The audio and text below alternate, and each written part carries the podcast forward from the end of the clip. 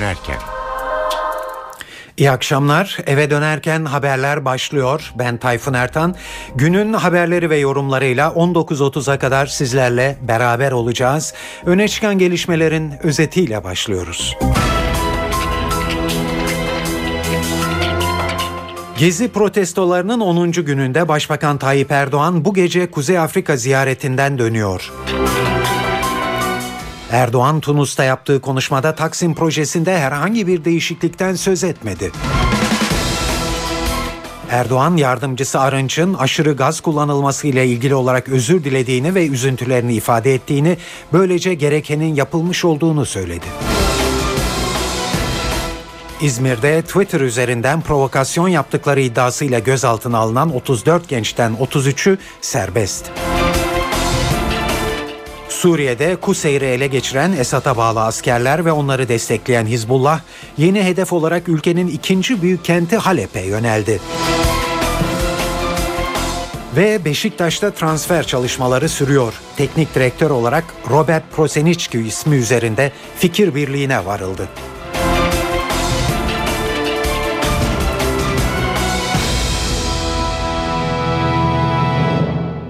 İyi akşamlar. Şimdi ayrıntılara geçiyoruz. Gezi Parkı eylemleri 10. gününde bugün. Eylemlerin akıbeti açısından kritik bir gün yaşıyoruz diyebiliriz. Çünkü Başbakan Tayyip Erdoğan bugün Afrika turunu tamamlayıp yurda dönecek. Gece 11'de İstanbul'da olması bekleniyor. 5 saat kadar sonra. Ve tabii ne söyleyeceği büyük merak konusu. Vekili Bülent Arınç ve Cumhurbaşkanı Abdullah Gül'ün sözlerinin yatıştırıcı bir etkisi olmuştu ancak Başbakan Erdoğan'ın da benzer mesajlar verip vermeyeceği bilinmiyor. Ancak Belki de bunun ipuçlarını Tunus'ta bir Arap gazetecinin sorusunu yanıtlarken vermiş olabilir.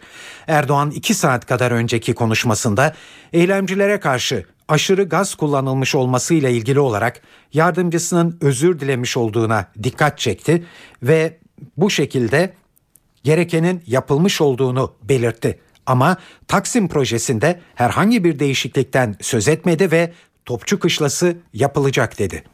Bu olaylara karışmış olan çevre duyarlılığı olan vatandaşlarımı tenzih ederim. Fakat bir şeyi tabii ısrarla söyledim. Aşırı uçlar dedim. Hatta hatta bunların içerisinde terör gruplarına karışmış olanlar dedim. Nitekim daha önce Amerikan Büyükelçiliğini basan malum terör örgütü mensupları da bu işin içerisinde meydanlarda gerek sosyal medyada bütün her şeyle yakalandılar. Tabi kamunun bütün araç gereçlerini yakanlar, halkın araç gereçlerini yakanlar, esnafın dükkanlarını biliyorsunuz cam çerçeve indirenler, Otobüs duraklarını aynı şekilde yakıp yıkanlar. Bütün bunlar bir çevreye duyarlılığın ifadesi değildir. Benim çevreye duyarlılığı olanlara saygım var, sevgim var.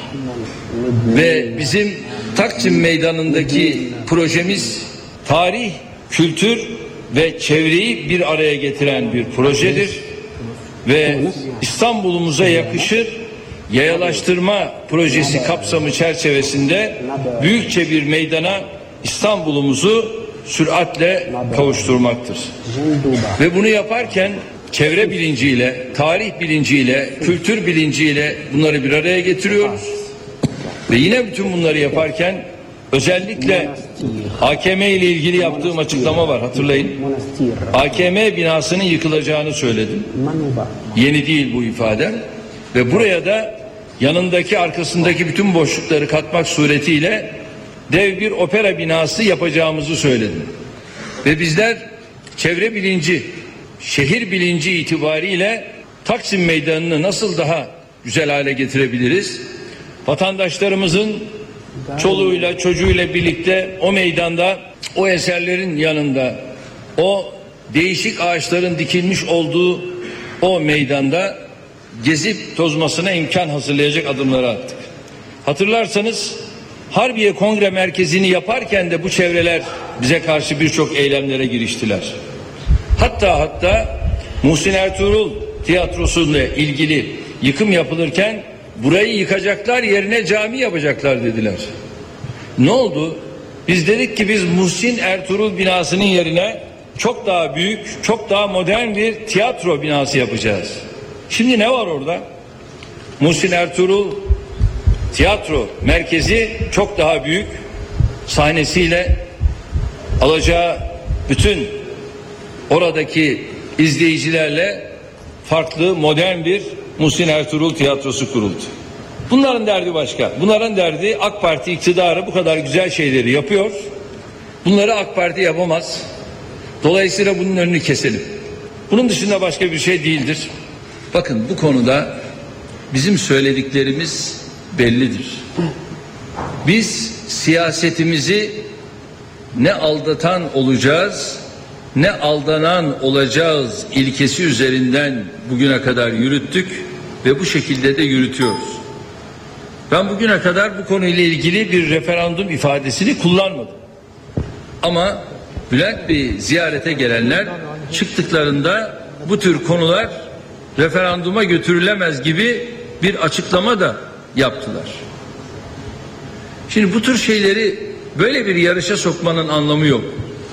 Yani illa şunu alırsam bunu veririm, bunu verirsem şunu isterim gibi bir mantıkla siz devlet yönetemezsiniz.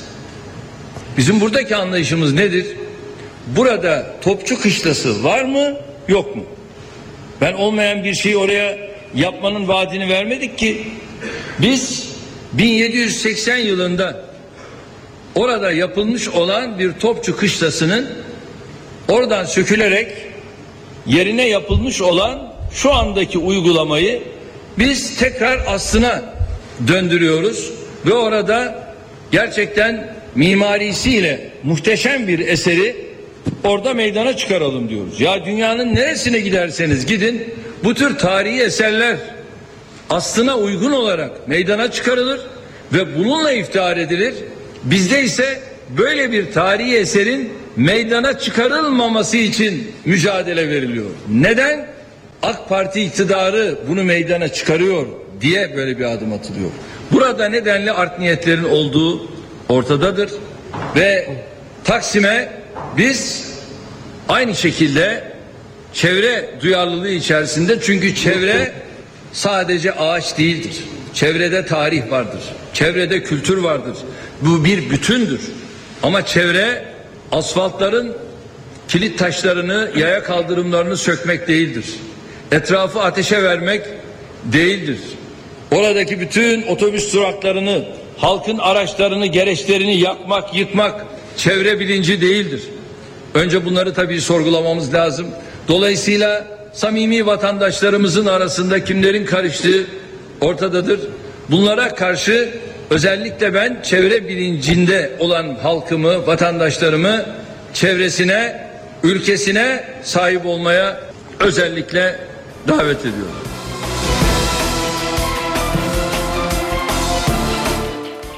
Evet Tayyip Erdoğan Türkiye'ye dönmeden önce birkaç saat önce Tunus'ta böyle konuştu. İstanbul'a bu gece 11 gibi e, gelmesi bekleniyor.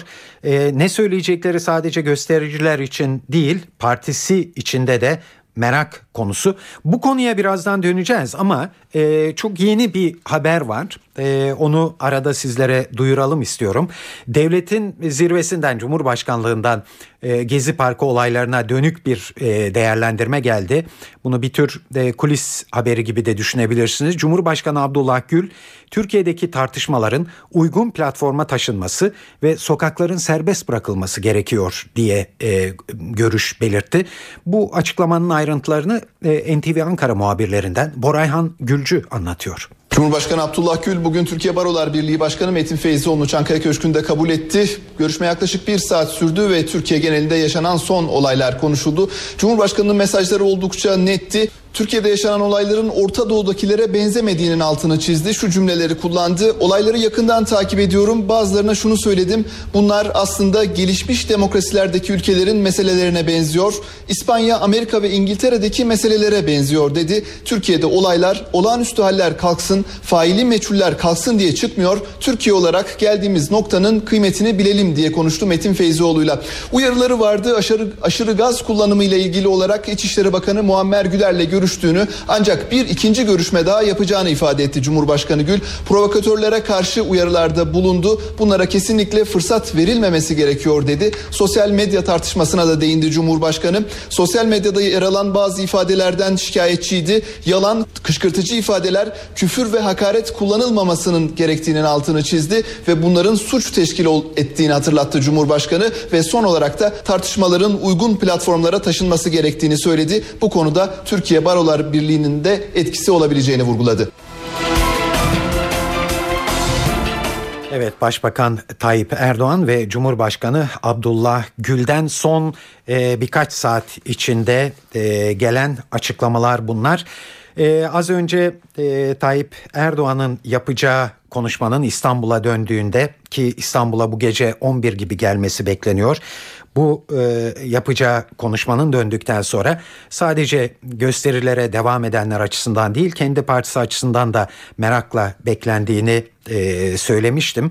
E, AKP içinde yoğun değerlendirmeler yapıldığını öğrendik bugün. Anayasa hukukçusu ve AKP'nin e, Merkez Karar ve Yürütme e, Kurulu üyesi doçent e, Osman Can bu öğlen NTV Radyo'da gündem programında tepkilerin göz ardı edilmediğini söyledi ve olan bitenlerin parti içinde derinlemesine analiz edildiğini açıkladı topluma bazı mesajları olacaktır. Ben bu konuda herhangi bir yanlış. Yani sokaklardan gelen rasyonel taleplere de baktığımız zaman, itirazlara baktığımız zaman, sosyal medyadaki itirazlara baktığımız zaman beklenen şey aslında AK Parti'nin belli dönemlerde ortaya koyduğu, çok net olarak ortaya koyduğu bir dil var. Bir kucaklayıcı dil var. Onu bir kere öne çıkarması. AK Parti daha önce de bunu yaptı. Sayın Başbakan daha da daha önce de bunu yaptı. Ve bunu yeniden yapabilir. Daha kucaklayıcı bir dil ortaya koyabilir. Daha perspektif çizici bir dil ortaya koyabilir. Bunu yapma kapasitesi vardır. Ben bu kapasiteye inandığımız hadisinde paylaşabilirim. Hı hı. Ee, acaba yakın çevresinden kendisine böyle bir telkin var mı şu anda? Bütün AK Parti mensupları yakın çevresinde, hükümet kanadında ve AK Parti içerisinde. Bunların sürekli olarak analizi üzerinde tartışmalar yapılıyor, stratejiler, yol haritası çalışmaları yapılıyor. AK Parti bu Türkiye'nin en duyarlı partisidir. Yani demokratikleşme konusunda Türkiye'yi nereden nereye getirdiği konusunda sanırım Türkiye'de hiç kimsenin itirazı yoktur. Uluslararası arenada da hiç kimsenin itirazı yoktur. Tablo çok net. Şimdi bu, bunu bir, bir parti kapasitesi ortaya çıkardı. Bu, parti kapasitesi Türkiye'nin kazanımlarına sahiplenme konusunda, demokratikleşmesini sahiplenme konusunda ve toplumsal barışını sahiplenme konusunda o duyarlılığa zaten sahiptir ve o duyarlılığı gerekliliği olarak da o bahsettiğiniz tarzda bütün çalışmaları yapıyor ve yapacak zaten. Bu çalışmalar yapılıyor. Sayın Başbakan'la da müzakere ediliyor. Tabii ki bunlar oraya da aktarılıyordur diye düşünüyorum. Tahmin ediyorum da muhakkak ki böyle de oluyordur.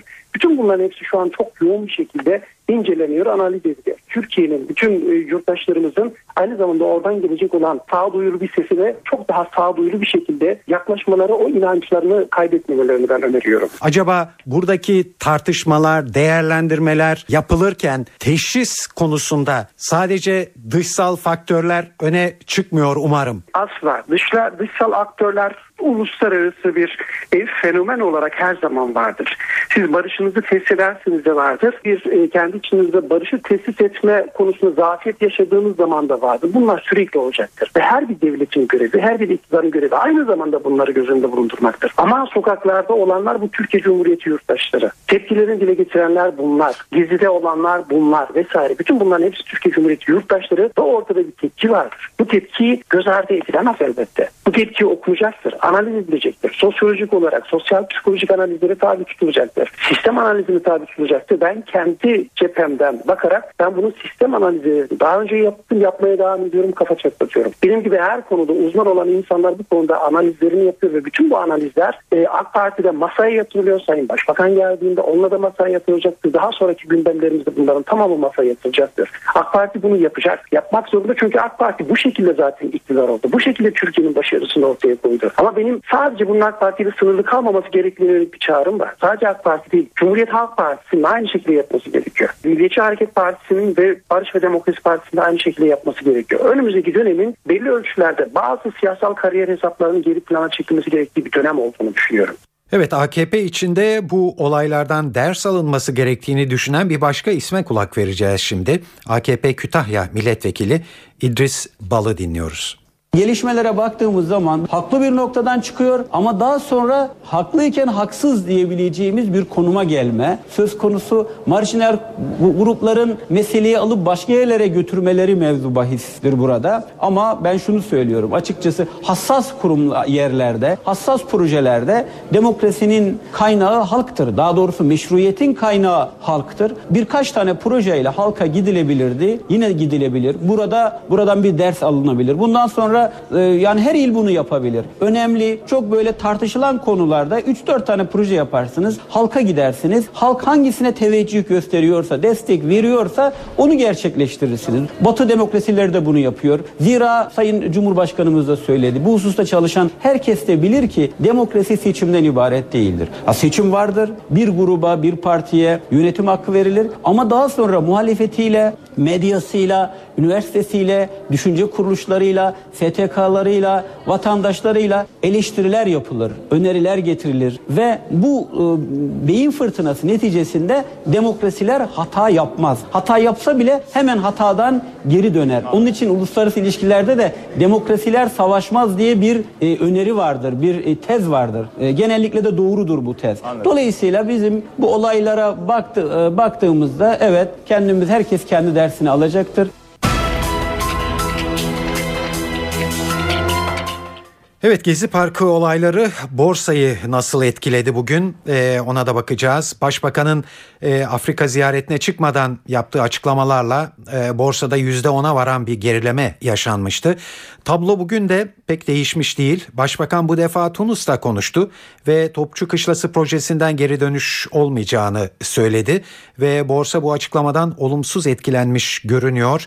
E, endekste bir düşüş var. Döviz ise yükseldi. Bütün bunları NTV Ekonomi Müdürü Gökay Otyam'la konuşacağız. E, Gökay e, sana iyi akşamlar diliyoruz. Bo- borsa besbelli e, çok hassas bir şekilde izliyor değil mi? Borsa bu gelişmeleri Gökay öyle anlıyorum.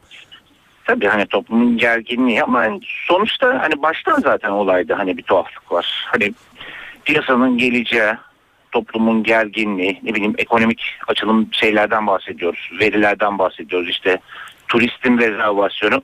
Bunlar hep başbakanın tutumuyla belirlenecek bir şey bugünlerde. E bir kişiye bağlı olunca ister istemez piyasada da bir belirsizlik oluyor. Hani ne yapacak, ne diyecek, nasıl yaklaşacak toplumdaki bu sosyal gerginliği alacak mı yoksa biraz daha mı artacak bu belirsizlik var.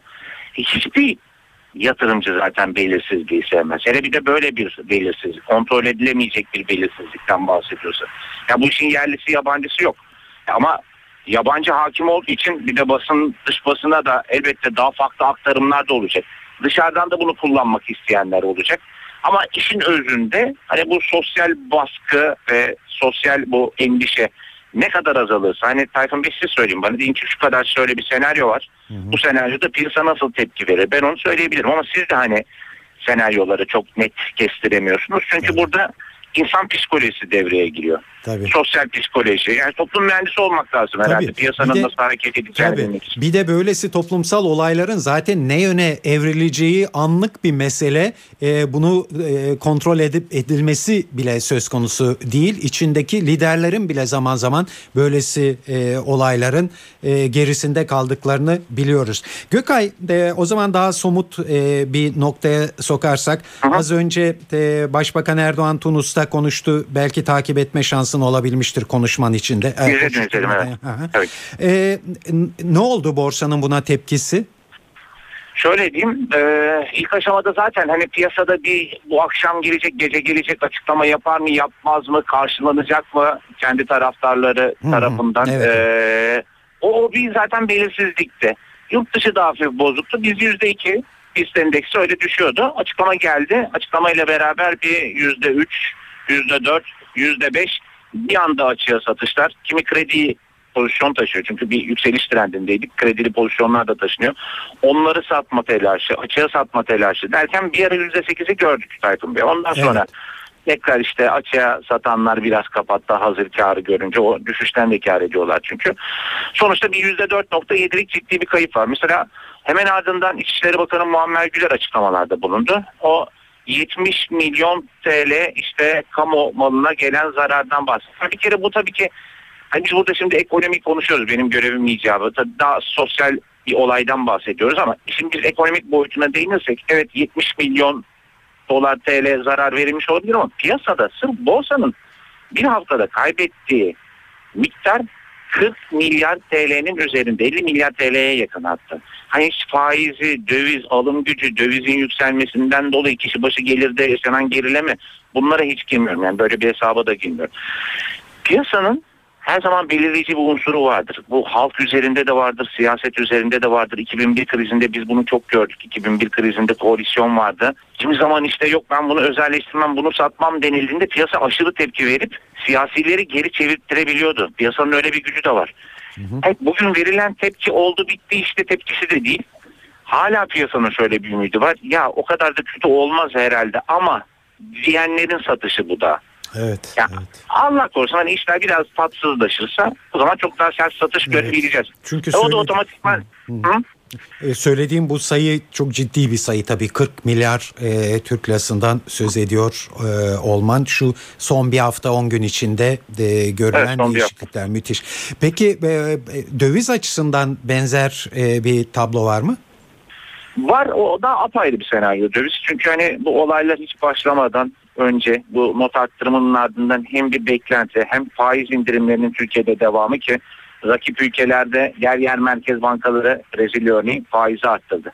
Yani orada biraz daha çekicilik oldu bizde hikaye bitti falan derken biraz da dolara olan taleple uluslararası piyasalarda hani ABD Merkez Bankası pozisyonu azaltacak diye yani dışarıdan kaynaklı bir zaten döviz yükselişimiz vardı.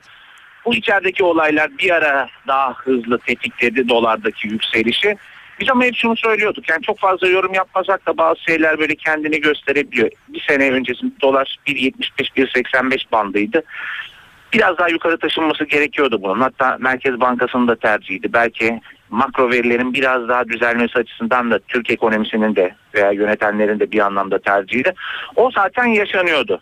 Şu an için dövizde mevcut trendini biraz hızlandırdı. Bugün 1.90'ı gördük. Açıklama sırasında 1.88.30'du. 1.90'ın daha sonra üstünü gördük. En son gene 1.90 seviyelerine yakın. Evet, Ama yani evet.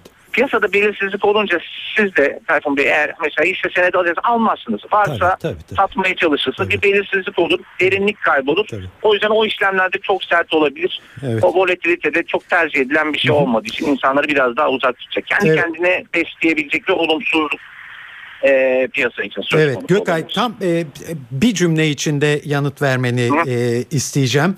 E, bir olumlu bir e, not anlamında e, belki bir şeyler söyleyebiliriz. Yani bu olayların yatışması doğrultusundaki herhangi bir işaret az önce söylediğin kayıpların hızlı bir şekilde e, geri alınmasını da sağlayabilir değil mi?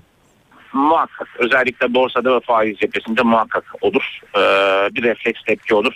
Ardından bunun devamı da gelebilir ama ben çok kısa şunu söyleyeyim. Dövizde zaten bir eğilim vardı. O verilen iyi pozitif refleks tepki de daha uzun vadede tekrar geri alınabilir. Hani Evet. bir şöyle düşünelim 1.80-1.93 bandı döviz için daha mantıklı olabilir Evet, belki. evet. Önümüzdeki bir yıl için. Gökay çok çok teşekkürler. Ee, seninle Kolay arada gelsin sırada konuşmalıyız genel ekonominin nasıl etkilendiğini. Bu da önemli bir e, boyutu tabii bütün bu olayların. Çok teşekkürler. İyi akşamlar. İyi akşamlar, iyi yayınlar.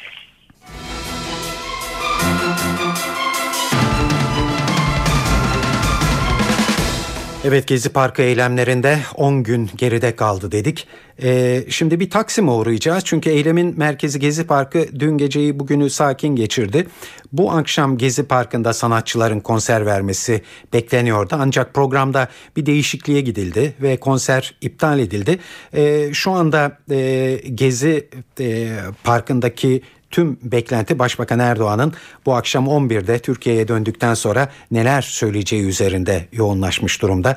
Günün izlenimlerini ve son durumu NTV muhabiri Can Ertuna'dan alıyoruz. Gezi Parkı önceki günlerde olduğu gibi saat ilerledikçe hareketlenmekte. Öncelikle bu akşam geniş katılımlı bir konser düzenlenmesi planlanıyordu. Bu yönde haberler vardı ancak önce konsere katılacak isimlerden özellikle sosyal medyadan gelen tepkiler üzerine arka arkaya iptal haberleri gelmişti. Sezen Aksu, Sertab Erener, Can Bonomo, Demir Demirkan konsere katılacaklarını e, iptal etmişlerdi. Bu haberi tekzip ettiler ilerleyen saatlerde. Mor ve Ötesi grup yorum Zülfü Livaneli, Erkan Oğur diğer isimler arasındaydı ancak az önce de belirttik sosyal medyada özellikle Twitter üzerinden çeşitli yerlerde polis müdahalesi devam ederken eylemler devam ederken böylesi bir konserin ne kadar uygun olup olmayacağı tartışılıyordu ve bunun üzerine burada bir anma toplantısı yapılmasına karar verildi. Bu akşamki e, konser organizasyonu bir anma toplantısında anma toplantısına dönüştüydü o şekilde gerçekleşecek. Aynı zamanda Gezi Parkı'na çok sayıda grup ve kişi de yürüyecek. Örneğin akademisyenler çok sayıda üniversiteden İstanbul'daki akademisyenler Tünel Meydanı'nda buluşacaklar. Buraya doğru yürüyüşe geçecekler. Ardından Türkiye Gazeteciler Sendikası'na bağlı bir grupta Taksim Meydanı'ndan Gezi Parkı'na basın özgürlüğü için yürüyecek. Gezi Parkı bundan önce 10 gün olduğu gibi hala çok hareketli, hala çok dolu. Şimdi de Ankara'ya gidiyoruz. Gösterilerde en hareketli nokta dün gece Ankara'ydı. Başkent bugün tıpkı İstanbul gibi sakin. Toplanma noktaları Tunalı Caddesi ve e, Kuğulu Park'ta durum böyle. Ankara'daki e, son gelişmeleri NTV muhabiri Özden Erkuş anlatıyor. Her gün müdahaleyle geçen 6 günün ardından başkenti Ankara sakin bir günü geride bırakmak üzere gün boyunca başkent Ankara'nın hangi noktasında eylem gerçekleşeceğine ilişkin bir merak vardı. Ama bu eylemler gerçekleşmedi sadece öğle saatlerinde yaklaşık 200-250 kişilik bir liseli öğrenci grubu Güven Park yakınlarına geldi bir süre protesto eyleminde bulundu. İstiklal Marşı okuduktan sonra ise Çevik Kuvvet ekiplerine Türk bayrağı açtıktan sonra alanı terk ettiler. Onun dışında özellikle Kızılay yakınlarında herhangi bir protesto eyleminin yaşanmadığını söylemek gerekir. Bu saate kadar başkent Ankara son derece sakindi. Ancak şu kesin dün gecenin geç saatlerinde sert polis müdahalesinin gerçekleştiği Tunalı Hilmi ve Kuğulu Park civarı bu akşam saatlerinde de yeniden hareketli olacağı benziyor. Zira bir süredir sosyal medya üzerinden özellikle Kuğulu Park yakınlarında bir eylemin gerçekleştirilmesi için çağrılar yapılıyor. Bu çağrıya uyacağı bilinen çok sayıda kişinin akşam saatlerinde Kuğulu Park civarında buluşması ve eylemlerini gerçekleştirmesi bekleniyor. Ancak günün geneline bakıldığında başkent Ankara'da eylemsiz ve müdahalesiz bir günün geride bırakıldığını söylemek mümkün. Özden Erkuş, NTV Radyo, Ankara. İzmir'de Gezi Parkı eylemlerinde Twitter üzerinden provokasyon yaptıkları iddiasıyla gözaltına alınan 34 kişinin 33'ü serbest durumda bir kişinin sorgusu devam ediyor.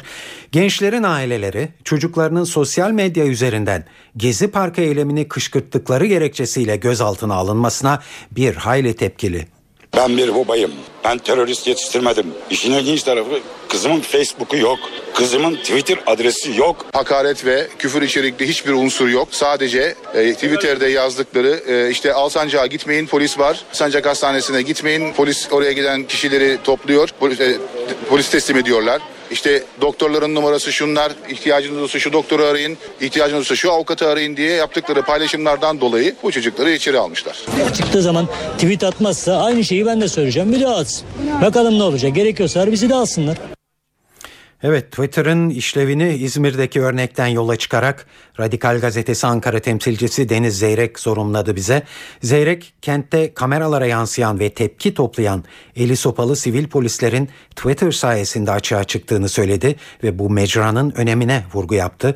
Zeyrek bu polisler hakkında soruşturma açılması gerektiğini de söyledi. İzmir'de e, gerçekten Twitter çok önemli bir işlev gördü sosyal medya. En azından e, İzmir valisinin başlangıçta kabullenmediği o eli sopalı e, insanlara saldıran, dayak atan eli sopalı sivillerin kim olduğunu sosyal medya ortaya çıkardı ve ikinci gün İzmir em- Emniyet Müdürü bunu kabul etmek zorunda kaldı. Bunlar sivil polislerdir diye. Şimdi bu polislerin neden olduğu e, öfkeyi e, sorgulamak yerine o polislerin e, yarattığı manzarayı paylaşanları gözaltına almak biraz demokratik açıdan sorumlu bir yaklaşım. Bence önce o Twitter'ın Twitter kullanıcılarının ortaya çıkardığı e, bu yasa e, ihlalini, görev ihlalini sorgulamak lazım. Önce onlardan hesap sormak lazım. Ben çok merak ediyorum. İzmir Emniyet Müdürü bunu resmen kabul ettiği halde şu ana kadar o eli sopalı polislerden kaç tanesi sorguya alındı, kaç tanesinin ifadesi alındı, kaç tanesi hakkında işlem yapıldı. Böyle de bir çarpıklık var ne yazık ki. Ama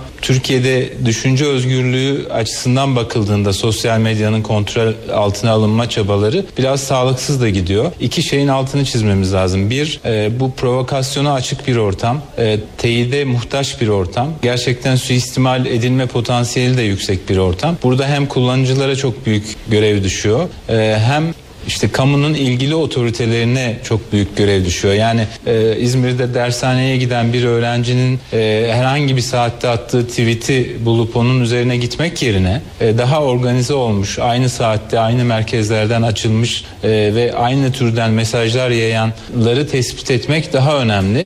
Evet Deniz e, Zeyrek Twitter'dan bahsederken biz de ekleyelim şu son 10 gün içinde e, Türkiye dünyada Twitter'ın en aktif e, kullanıldığı ülke oldu.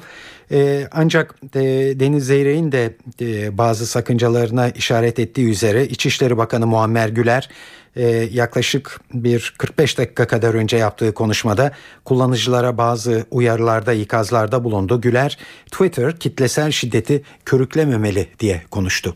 Sosyal medya bir sosyal iletişim, iletişim aracıdır ama provokasyon aracı olarak kullanmamalıdır. Sosyal medyanın iletişimde önemli bir araç olduğunu hepimiz biliyoruz. Ancak sosyal iletişim aracı olan Twitter kitlesel şiddeti körüklemek ve bunu organize etmek için kullanmak her şeyden önce açık toplum ilkesinin inkarıdır. Son günlerde yaşadığımız olaylarda ne kadar mani- manipülatif mesajın yazıldığı ve insanlar üzerinde nasıl bir etki yaratılmaya çalışıldığını açıkça görüyoruz. Bu mesajlarda yüzlerce insanın öldüğü, polisin portakal gazı sıktığı, panzerlerle gençlerin ezildiği gibi görevden ayrılmalar, istifalar, gerçek mermi kullanılması gibi gerçekten hiç gerçekle alakası olmayan mesajlar atılmıştır. Tabii yazılan her mesaja inanıp ona göre yargılamada yapılmamalıdır. Son olaylarda sosyal medya aracılığıyla ciddi bilgi kirliliği ve yanlış yönlendirmeler yapılarak halkımızı kışkırtmaya yönelik provokatif çaba içinde olanların da varlığı gözlenmiştir. Bunlarla ilgili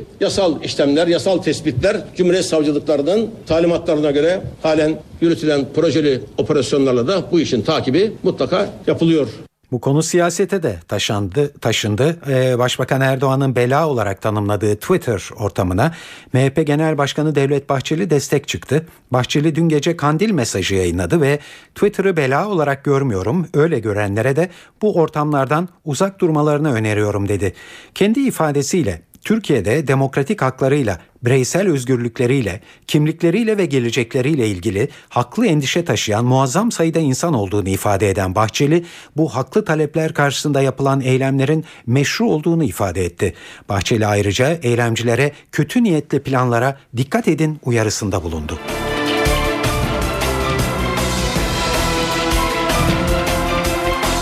Siyaset dünyasından görüşlerde sıra. Gezi Parkı eylemlerine dönük olarak çok fazla açıklama yapmayan CHP Genel Başkanı Kemal Kılıçdaroğlu bugün İzmir'de temaslarda bulundu. Kılıçdaroğlu burada Başbakanın Kuzey Afrika dönüşünde alacağı tutuma değindi ve Erdoğan daha hoşgörülü olmalı. Bu akşam vereceği mesajlar çok çok önemli diye konuştu. Gezi Parkı olaylarının tüm yurt sattına yayılmasının temelinde Sayın Başbakan'ın kullandığı sert uslup vardır. Ülkeyi yönetenlerin daha kapsayıcı, daha barışçıl bir dil kullanması gerekiyor. Saçı çekilen bir kızın görüntüsü vicdanı olan hiç kimsenin kabul etmeyeceği bir görüntüdür. Gençler yeni bir hareketi başlattılar. Onlar barış istiyorlar, özgürlük istiyorlar. Kendi yaşam biçimlerine müdahale istemiyorlar. Onlar kendi kentlerine sahip çıkıyorlar. Eğer bir yeşil alanı imara açmak istiyorsanız referandum yapın. Orada yaşayan halk gidip oyunu kullansın. Sayın Başbakan bugün inince herhalde gazeteci arkadaşlarımız soracaklardır. İlk tepkisi Sayın Erdoğan'ın Cumhurbaşkanı nasıl bir ders aldı bilmiyoruz diyor. E herhalde kendisi inince gazeteciler sordukları zaman bu eylemlerden nasıl bir ders çıkardığını kendisi anlatacaktır. Biz de dinleyeceğiz. MHP ve BDP kanadından da mesajlar var. MHP Samsun Milletvekili Cemalettin Şimşek şöyle konuştu. Başbakanın ifadeleriyle bir avuç çapulcunun çıkardığı olaylar olarak değerlendirmek maalesef mümkün değildir. Bunlar AKP iktidarının 10 yılı aşkın süredir izlediği ötekileştirme politikalarının bir sonucudur. Adalet ve Kalkınma Partisi ve Sayın Başbakan artık milleti ayıran, ayrıştıran bu söylemlerden vazgeçmelidir. Bu dışladığın ve ötekileştirdiğin vatandaşlarımız çok bunalmışlardır. Toplum artık patlama noktasındadır. Her şeyi kafanıza göre tanzim etmekten vazgeçiniz.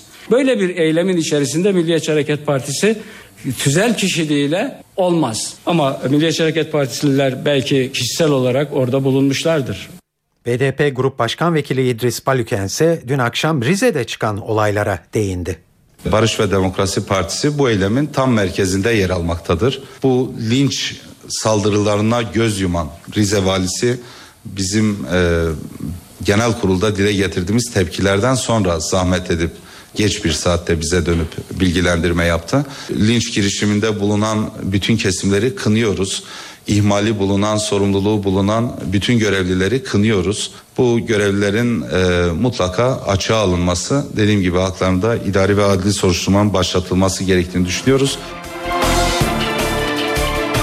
Sivil toplum kuruluşları da e, son eylemlerle ilgili olarak e, açıklamalarda e, e, bulundular. Bunu TOB Başkanı Rıfat Sarcıklıoğlu yaptı.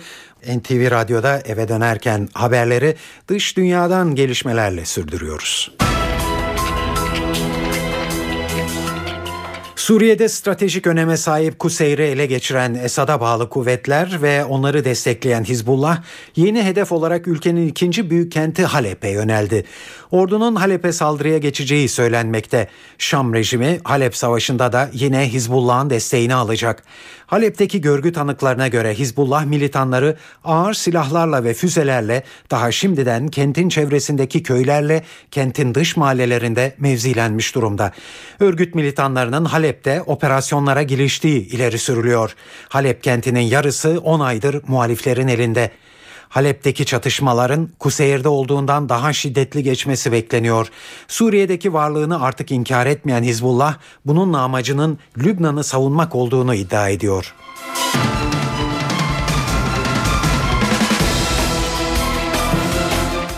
Almanya'da 8'i Türk 10 kişinin öldürülmesiyle ilgili neonazi davasının görülmesine Münih Eyalet Yüksek Mahkemesi'nde devam edildi. Bugünkü duruşmada cinayetlere yardım ve yataklık etmekle suçlanan Karsten Schulze'nin ifadesini damga vurdu. Schulze döner dükkanı bir çeşit düşmanı simgeliyordu. Bir keresinde bir çete iki kişiyi dövdü. Biz de peşinden gittik. Bunu bir eğlence malzemesine dönüştürdük dedi. Örgüte silah temin ettiğini kabul eden Schulze bir süre takip edildiğini belirtti ve korktum biraz. Sonra polise gittim ve aşırı sağdan ayrıldığımı söyledim. Beni korumalarını istedim dedi. Schulze'nin örgüte sağladığı silahın cinayetlerde kullanıldığı düşünülüyor. Davada cinayetleri işlediği belirtilen Nasyonal Sosyalist Yeraltı Örgütü'nün hayatta kalan tek üyesi Beate Çepe ise birlikte örgüte yardım etmek suçlamasıyla 3 kişi yargılanmakta. Davanın en az 3 yıl sürmesi bekleniyor. Birçok ülkede yaptıkları yarı çıplak eylemleriyle tanınan Femen örgütünün Tunus'ta başı derde girdi. Tunus'ta Adalet Sarayı önünde geçen hafta yarı çıplak gösteri yapan örgütün 3 üyesi bugün hakim karşısına çıkarıldı. İki Fransız ve bir Alman kadın eylemci kamu düzenini bozmak ve toplum ahlakına aykırı davranmakla suçlanıyor.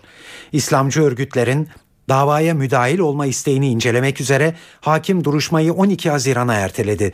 Femen üyeleri suçlu bulunmaları halinde 12 ay hapis cezasına çarptırılabilir.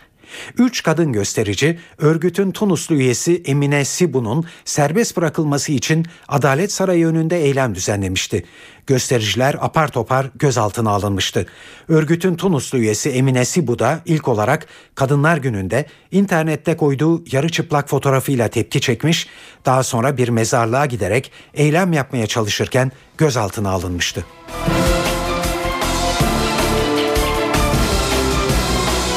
Amerika Birleşik Devletleri'nde ülke tarihinin en büyük piyangosu 84 yaşındaki bir kadına vurdu. Gloria Mackenzie tek başına 590 milyon dolar yani bir katrilyonu aşan bir servetin sahibi oldu.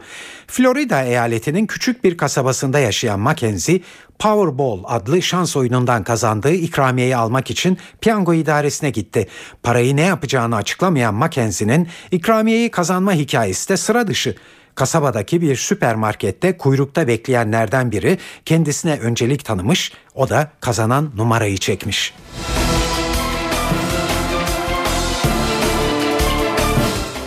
Evet birkaç gündür hiç spor haberi veremiyoruz size. Oysa futbol dünyasından enteresan gelişmeler var. Beşiktaş'la devam edelim.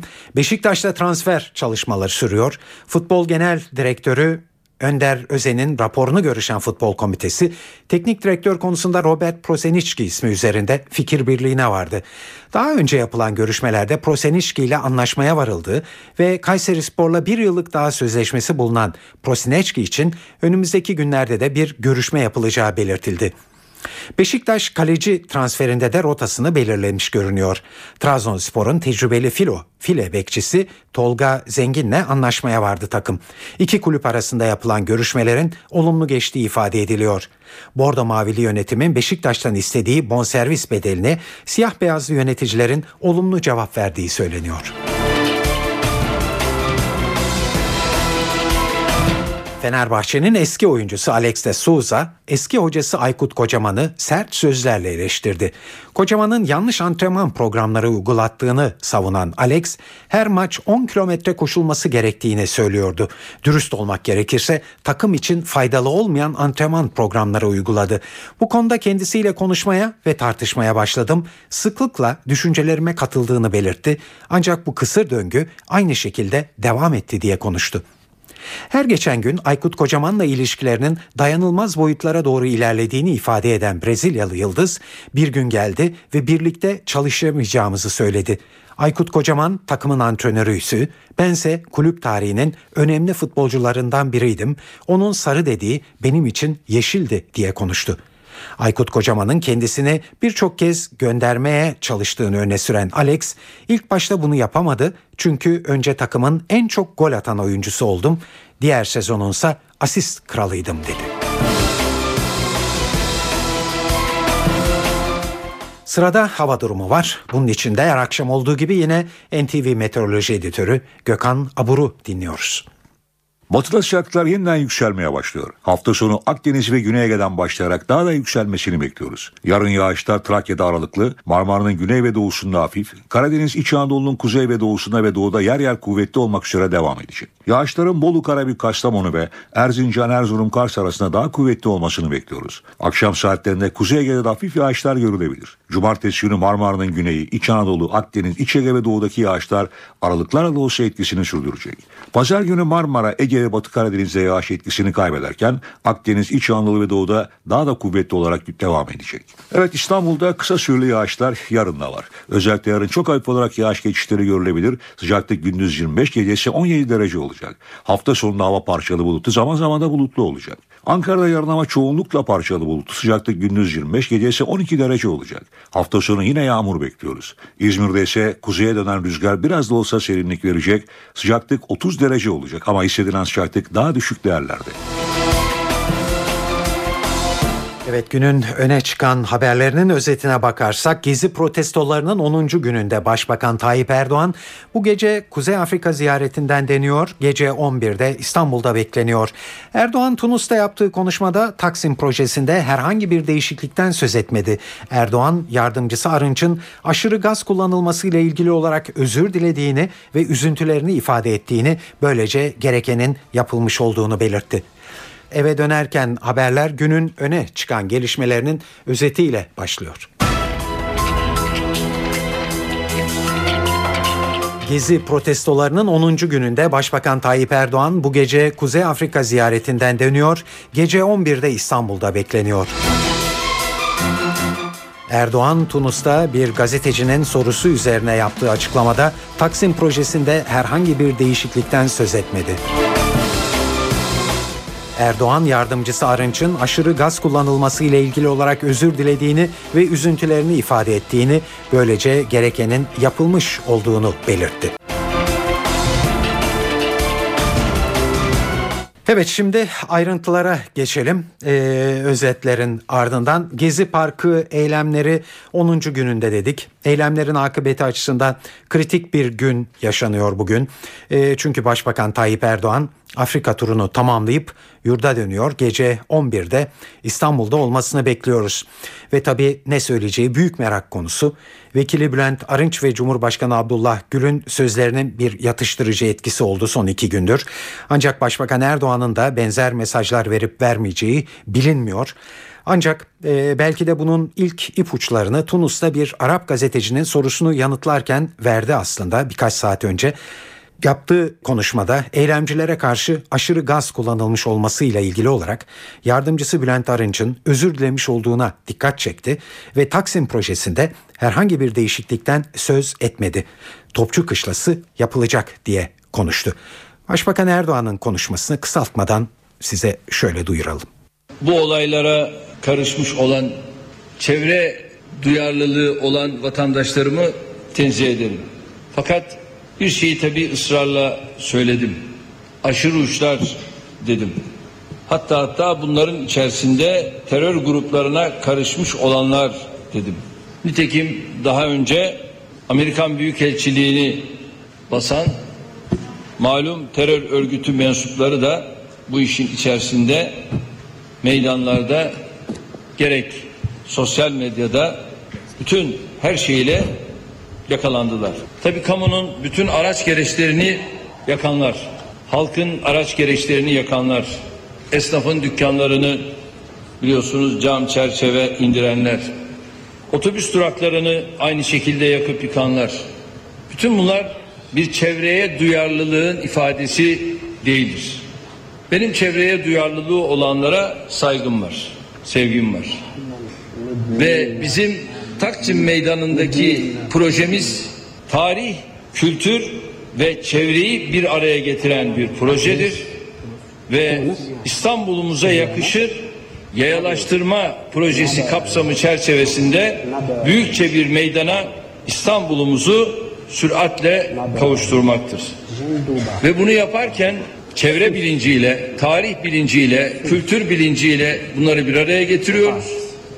Ve yine bütün bunları yaparken özellikle AKM ile ilgili yaptığım açıklama var hatırlayın. AKM binasının yıkılacağını söyledim. Yeni değil bu ifade.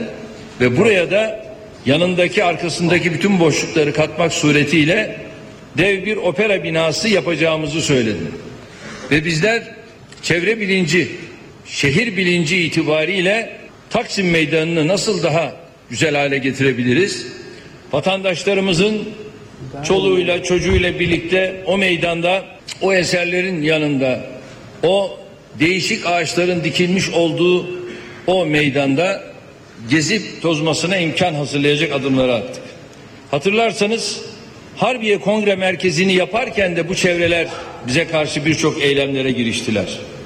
Hatta hatta Muhsin Ertuğrul tiyatrosuyla ilgili yıkım yapılırken burayı yıkacaklar yerine cami yapacaklar dediler. Ne oldu? Biz dedik ki biz Muhsin Ertuğrul binasının yerine çok daha büyük, çok daha modern bir tiyatro binası yapacağız. Şimdi ne var orada? Muhsin Ertuğrul tiyatro merkezi çok daha büyük sahnesiyle alacağı bütün oradaki izleyicilerle farklı modern bir Muhsin Ertuğrul tiyatrosu kuruldu. Bunların derdi başka. Bunların derdi AK Parti iktidarı bu kadar güzel şeyleri yapıyor. Bunları AK Parti yapamaz. Dolayısıyla bunun önünü keselim. Bunun dışında başka bir şey değildir. Bakın bu konuda bizim söylediklerimiz bellidir. Biz siyasetimizi ne aldatan olacağız ne aldanan olacağız ilkesi üzerinden bugüne kadar yürüttük ve bu şekilde de yürütüyoruz.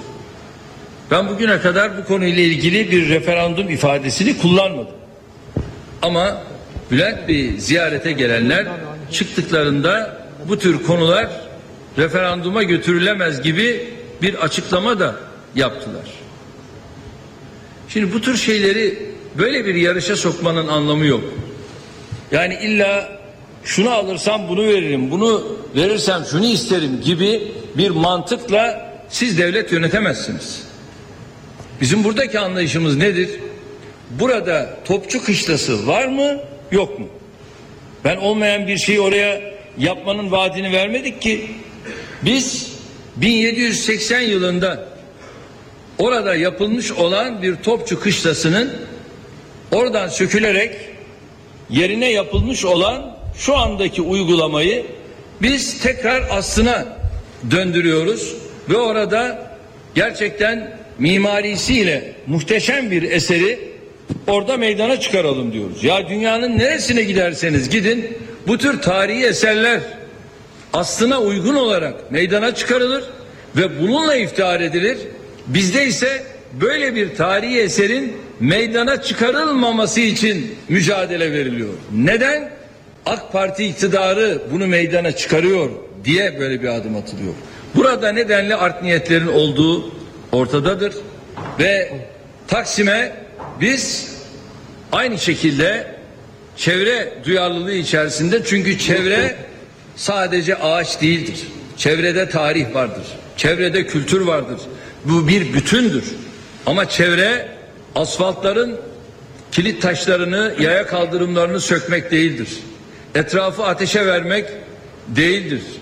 Oradaki bütün otobüs duraklarını, halkın araçlarını, gereçlerini yakmak, yıkmak çevre bilinci değildir. Önce bunları tabii sorgulamamız lazım. Dolayısıyla samimi vatandaşlarımızın arasında kimlerin karıştığı ortadadır. Bunlara karşı özellikle ben çevre bilincinde olan halkımı, vatandaşlarımı çevresine, ülkesine sahip olmaya özellikle davet ediyorum. Evet Başbakan Tayyip Erdoğan birkaç saat önce Tunus'ta bir gazetecinin sorduğu soru üzerine bu e, açıklamaları yapıyordu. İstanbul'da saat e, 23 gibi 13 11 e, gece 11'de İstanbul'da olması bekleniyor Tayyip Erdoğan'ın ve e, herhangi bir konuşma yapıp e, yapmayacağını bilmiyoruz ama e, bir e, e, konuşması ve ne mesajlar vereceği tabi merakla beklenmekte. Eylemi merkezi Gezi Parkı dün geceyi ve bugünü e, sakin e, geçirmekte.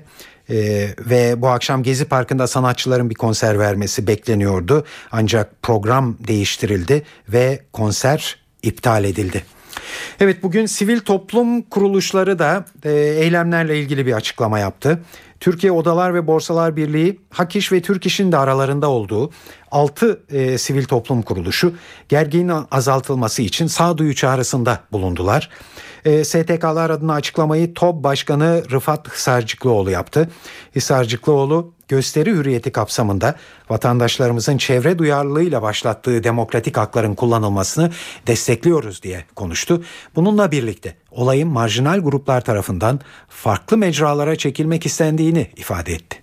Vatandaşlarımızın hukuk kuralları çerçevesinde taleplerini dile getirmesi en tabii vatandaşlık hakkıdır. Gösteri hürriyeti kapsamında vatandaşlarımızın çevre duyarlılığı ile başlattığı demokratik hakların kullanılmasını destekliyoruz. Ancak son günlerde gösterilerin marjinal gruplar tarafından farklı mecralara çekilmek istendiğini, gelişmelerin ülkemiz üzerinde kötü emelleri olanlara hizmet etmeye zemin hazırladığını üzülerek görüyoruz. Tüm dünya sorunlarla boğuşurken herkesin bakışlarının yükselen Türkiye üzerinde odaklandığı bu dönemde huzura ve istikrara her zamankinden daha fazla ihtiyacımız var. Şunu kimse unutmamalıdır ki sokakların huzur ve güveni çocuklarımızın ve Türkiye'nin geleceği açısından son derece önemlidir. Şiddet ve kavga hiçbir şeyi çözmediği gibi sorunları içinden çıkılmaz hale getirir. Hiçbir hak arayışı vatandaşlarımızın can ve mal güvenliğinin tehlikeye sokulmasına, esnafın, tüccarın mağduriyetine ve vatandaşlarımızın vergileriyle temin edilen kamu mallarına zarar verilmesine gerekçe olamaz. Samimi vatandaşlarımız bu hususta duyarlılık içerisinde olmalı ve yakma yıkma gibi suç teşkil eden fiillerin hak ve özgürlükleri gölgelemesine izin vermemelidir. Her koşulda demokrasi içinde ve demokratik kurum ve kurallara saygılı olarak hareket edilmelidir. Devletimiz ve kurumlarımız da samimi vatandaşlarımızın demokratik haklarını kullanmalarına sonuna kadar imkan sağlamalıdır. Türkiye demokrasisi ve hukuk standartlarıyla bu olayları kısa sürede atlatacak güçtedir. NTV Radyo'da günün gelişmelerini dinliyorsunuz.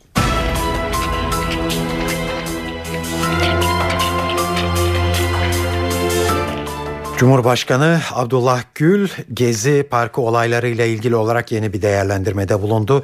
Türkiye'deki tartışmaların uygun platforma taşınması ve sokakların serbest bırakılması gerekiyor dedi.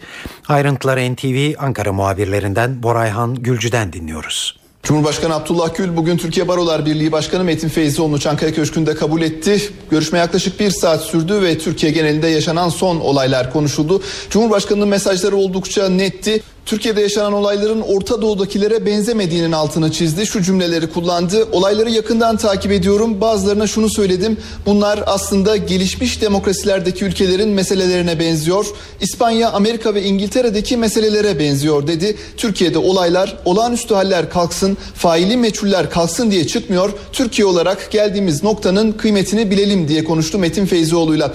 Uyarıları vardı aşırı, aşırı gaz kullanımı ile ilgili olarak İçişleri Bakanı Muammer Güler'le görüştü görüştüğünü ancak bir ikinci görüşme daha yapacağını ifade etti Cumhurbaşkanı Gül. Provokatörlere karşı uyarılarda bulundu. Bunlara kesinlikle fırsat verilmemesi gerekiyor dedi. Sosyal medya tartışmasına da değindi Cumhurbaşkanı. Sosyal medyada yer alan bazı ifadelerden şikayetçiydi. Yalan, kışkırtıcı ifadeler, küfür ve hakaret kullanılmamasının gerektiğinin altını çizdi ve bunların suç teşkil ettiğini hatırlattı Cumhurbaşkanı ve son olarak da tartışmaların uygun platformlara taşınması gerektiğini söyledi. Bu konuda Türkiye Barolar Birliği'nin de etkisi olabileceğini vurguladı. İzmir'de Gezi Parkı eylemlerinde Twitter üzerinden provokasyon yaptıkları iddiasıyla gözaltına alınan 34 gençten 33'ü serbest bırakıldı. Bir kişinin sorgusu devam ediyor. Gençlerin aileleri çocuklarının sosyal medya üzerinden Gezi Parkı eylemini kışkırttıkları gerekçesiyle gözaltına alınmasına bir hayli tepkiliydi. Ben bir babayım. Ben terörist yetiştirmedim. İşin ilginç tarafı kızımın Facebook'u yok. Kızımın Twitter adresi yok. Hakaret ve küfür içerikli hiçbir unsur yok. Sadece e, Twitter'da yazdıkları e, işte Alsancak'a gitmeyin polis var. Sancak Hastanesi'ne gitmeyin polis oraya giden kişileri topluyor. Polis, e, polis teslim ediyorlar. İşte doktorların numarası şunlar, ihtiyacınız olursa şu doktoru arayın, ihtiyacınız olursa şu avukatı arayın diye yaptıkları paylaşımlardan dolayı bu çocukları içeri almışlar. Çıktığı zaman tweet atmazsa aynı şeyi ben de söyleyeceğim. Bir daha atsın. Bakalım ne olacak. Gerekiyorsa bizi de alsınlar. Günün diğer gelişmelerine de bakalım. 28 Şubat iddianamesi kabul edildi. Çoğunluğu generallerden oluşan 103 askerin darbe yapmak suçundan yargılanacağı dava başlıyor. 15 günlük inceleme süresinin son gününde Ankara 13. Ağır Ceza Mahkemesi 28 Şubat iddianamesini kabul etti. 103 sanık mahkemenin belirleyeceği günde yine ilk kez hakim karşısına çıkacak. NTV muhabiri Gökhan Gerçeği dinliyoruz. Savcı Mustafa Bilgili tarafından hazırlanan 28 Şubat soruşturması iddianamesi Ankara 13. Ağır Ceza Mahkemesi tarafından kabul edildi. Bu davanın önümüzdeki günlerde başlayacağı anlamına geliyor. 28 Şubat sürecinde darbe yapmakla suçlanan çoğunluğu general 103 kişi mahkeme karşısına çıkacak ve darbe mi değil mi ilk savunmalarını gerçekleştirecekler. 1300 sayfalık iddianame 340 klasörden oluşuyor. Halen 1. Ordu Komutanlığı görevini yürüten Orgeneral Yalçın Ataman, Batı Çalışma Grubu'nu kurmakla suçlanan Çelik Bir, balyoz davasında ağırlaştırılmış hapse mahkum olan Çetin Doğan ve emekli General Erol Özkasnak sanıklar arasında 1300 sayfalık bu iddianamenin bir numaralı sanığı ise dönemin Genelkurmay Başkanı Or emekli Orgeneral İsmail Hakkı Karadayı. İddianamede eski kuvvet komutanları Ahmet Çörekçi, Hikmet Köksal, Teoman Koman, Fevzi Türkeli ve Erdal Ceylanoğlu ile eski MGK Genel Sekreteri İlhan Kılınç, MHP Milletvekili Emekli General Engin Alan hakkında da darbeye iştiraktan ağırlaştırılmış müebbet hapis cezası istendi. Genelkurmay eski başkanı emekli orgeneral Hüseyin Kıvrıkoğlu ile birlikte 7 kişi hakkında ise takip, takipsiz kararı verilmişti. Söylediğimiz gibi 13. Ağır Ceza Mahkemesi iddianameyi kabul etti. Savcı iddialarını dile getirdi ama dava ile ilgili son sözü mahkeme söyleyecek. İlk savunmalar önümüzdeki günlerde Ankara 13. Ağır Ceza Mahkemesi'nde yapılacak. Gökhan Gerçek, NTV Radyo Ankara.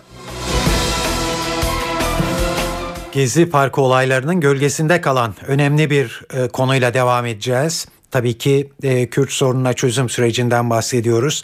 Süreç işliyor ve görünürde ciddi bir sıkıntı yok. Bu hafta İmralı'ya BDP'den yeni bir heyet gidecek. Ancak İstanbul Milletvekili Sırrı Süreyya Önder'in bu kez adaya gidecek heyette yer almayacağı anlaşılıyor. Önder bu konuyla ilgili olarak NTV'ye barış sürecine katkı vermek sadece heyette yer almakla sınırlı bir şey değildir diye konuştu. Onay merci ben değilim. Bana bildirilmiş ne partim tarafından ne e, bakanlık tarafından e, böyle bir redde söz konusu değil. Barış sürecine katkı vermek sadece heyette yer alıp almamakla sınırlı bir şey değildir. Barış sürecinin sonuna kadar bütün hücrelerimle aktif bir katkı sunanı olarak kalmaya devam edeceğim. Ağzımı açıp niye göndermediniz e, serzenişinde bile bulunmam. Asıl olan süreçtir. Bizim heyette olup olmamamız belki konuşulacak en son şey. Artık sivil toplum, siyasetçiler, akademisyenler, bilim insanları İmralı'ya artık onlar da gitmeli. Meclisin komisyonu gitmeli, akil insanlar gitmeli. Biz bir 100 yıllık bir meseleyi 40 yıllık da bir savaşı bitiriyoruz. Suriye'de stratejik öneme sahip Kuseyri ele geçiren Esad'a bağlı askerler ve onları destekleyen Hizbullah yeni hedef olarak ülkenin ikinci büyük kenti Halep'e yöneldi. Ordunun Halep'e karşı saldırıya geçeceği söyleniyor. Halep'teki görgü tanıklarına göre Hizbullah militanları ağır silahlarla ve füzelerle daha şimdiden kentin çevresindeki köylerle dış mahallelerinde mevzilenmiş durumda. Örgüt militanlarının Halep'te operasyonlara giriştiği söyleniyor. Halep kentinin yarısı 10 aydır muhaliflerin elindeydi. Halep'teki çatışmaların Kuseyir'de olduğundan daha şiddetli geçmesi bekleniyor. Suriye'deki varlığını artık inkar etmeyen Hizbullah bunun amacının Lübnan'ı savunmak olduğunu iddia ediyor. Birçok ülkede yaptıkları yarı çıplak eylemleriyle tanınan Femen örgütünün Tunus'ta başı derde girdi. Tunus'ta Adalet Sarayı önünde geçen hafta yarı çıplak gösteri yapan örgütün 3 üyesi hakim karşısına çıkarıldı. İki Fransız ve bir Alman kadın eylemci kamu düzenini bozmak ve toplum ahlakına aykırı davranmakla suçlanıyor. İslam örgütlerinin davaya müdahil olma isteğini incelemek üzere hakim duruşmayı 12 Haziran'a erteledi. Femen üyeleri suçlu bulunmaları halinde 12 ay hapis cezasına çarptırılabilir. Üç kadın gösterici örgütün Tunuslu üyesi Emine Sibu'nun serbest bırakılması için Adalet Sarayı önünde eylem düzenlemişti. Göstericiler apar topar gözaltına alınmıştı. Örgütün Tunuslu üyesi Emine Sibu da ilk olarak Kadınlar Günü'nde internette koyduğu yarı çıplak fotoğrafıyla tepki çekmiş, daha sonra bir mezarlığa giderek eylem yapmaya çalışırken gözaltına alınmıştı. Beşiktaş'ta transfer çalışmaları sürüyor. Futbol Genel Direktörü Önder Özen'in raporunu görüşen futbol komitesi teknik direktör konusunda Robert Prosenicki ismi üzerinde fikir birliğine vardı. Daha önce yapılan görüşmelerde Prosenicki ile anlaşmaya varıldı ve Kayseri Spor'la bir yıllık daha sözleşmesi bulunan Prosenicki için önümüzdeki günlerde bir görüşme yapılacağı belirtildi.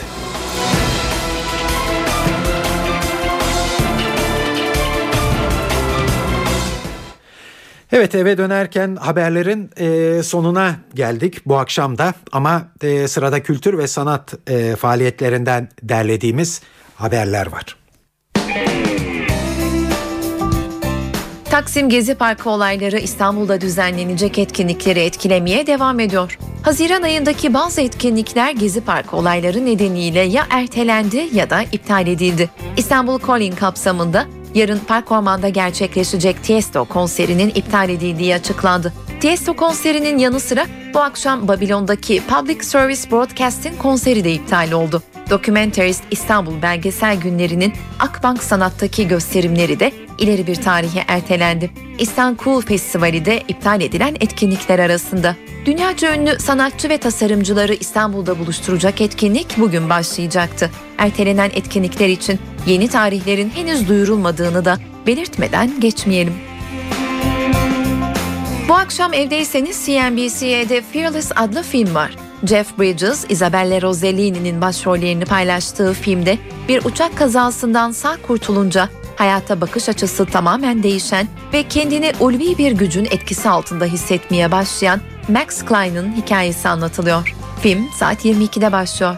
Öncesinde ise saat 21'de Person of Interest ekranda olacak.